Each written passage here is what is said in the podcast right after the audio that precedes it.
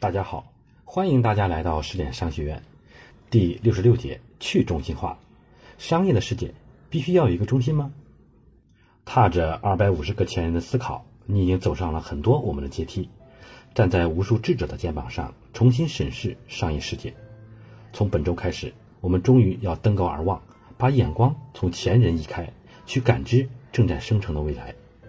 今天我就从一个最近火得不行的商业概念开始，去中心化。什么叫去中心化？我举个例子，今天因为食物、水、空气的质量，癌症发病率提高了，怎么办呢？你可以去买大病保险，获得金融保障。可除了买保险，还有什么别的获得保障的方法吗？我告诉你一个，我打算从十点商学院十几万学员中招募三万会员，成立十点商学院互助社。你只要做出承诺，万一这三万会员中有人不幸得了癌症，我就捐给他十元钱，你就是会员了。从你做出承诺的那天起，经过一年的观察期，你就可以拥有被捐助的资格。为什么要一年的观察期？只是为了避免有些投机者只想接受捐助，不想捐助别人，等得了癌症再承诺帮助别人。一年后，所有人都过了观察期，这时候一个人很不幸得了癌症，我请每个人直接给他捐十元钱，不要把钱捐给十点商学院互助社。我不要，因为再少的钱，超过两百人就可能被定性为非法集资。大家直接把钱捐给这个不幸的人，我只是组织大家互助的。这个时候我问你，你会不会捐这十元钱？我相信大部分人都会捐的，一是因为你有爱心，二是因为如果你不捐，我就会拿掉你被捐助的资格。你说我不是不捐，我是忘了，我想再加入，可以，你再等一年观察期。所以我相信大部分会员都是会捐这十元钱的，三万人每人十元就是三十万。这位同学拿着三十万去治病了。十点商学院互助社再次进入等待下一个被捐助的状态。你想想，从金融角度看，这是什么？这就是保险。保险的本质就是把小概率事件的高风险在一群人身上平摊掉。在过去，这件事情因为组织效率的原因特别困难，于是就出现了一个中心化的组织——保险公司。咱们谁也不平摊了，你们都交钱给我，遇到问题我赔给你。但是，这么大的保险公司要保持运转，必须要吃掉一部分保费，只能把剩下的部分赔给不幸者。那能剩下多少呢？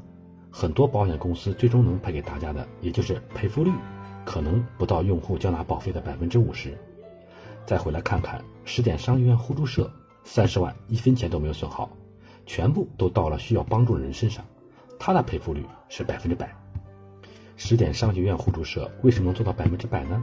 是因为它充分利用了互联网的连接效率，去掉了一些中间环节，实现了去中心化。我们并没有真正做十点商学院互助社，我只是举个例子，是为了帮大家理解互联网带来连接，连接带来去中心化的趋势。谈到去中心化，就不能不谈大名鼎鼎的区块链和比特币了。很多人听到区块链就头疼，认为区块链是金融科技。我在给很多银行、保险、基金、证券公司的高管交流时，不少金融从业者对区块链也是一头雾水。不过大家别怕，今天我不是来讲金融科技的，也不是来讲密码学、算法，更不是来讲高等数学的。对大部分人来说，你只需要理解，区块链对商业世界的本质价值是去中心化，比特币就是基于区块链技术上的去中心化的货币。以后别人再问你什么是区块链，你告诉他一句，区块链就是一种分布式记账技术。他再问你什么叫分布式记账技术，你可以说过去是存在银行账户这个中心化的数据库里的，区块链就是把你有多少钱这件事通过互联网记录在无数个独立的电脑上，并通过密码学让它变得不可被篡改，从而让中心消失了，提高了效率，甚至降低了中心想骗你钱的道德风险。那么什么是比特币呢？今天的货币是由各国央行，也就是一个中心化机构来发行的，比特币就是基于区块链技术的货币，是一个没有央行的货币系统，虽然它并不被大多数国家认可为货币。最后你可以再加上一句，不管是区块链还是比特币，其本质都是去中心化。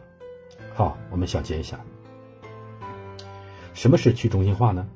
在连接效率不高的时代，中心化的星状结构是组织资源的最有效结构，但到了连接效率突飞猛进的互联网时代，去中心化的网状结构逐渐变得更加高效。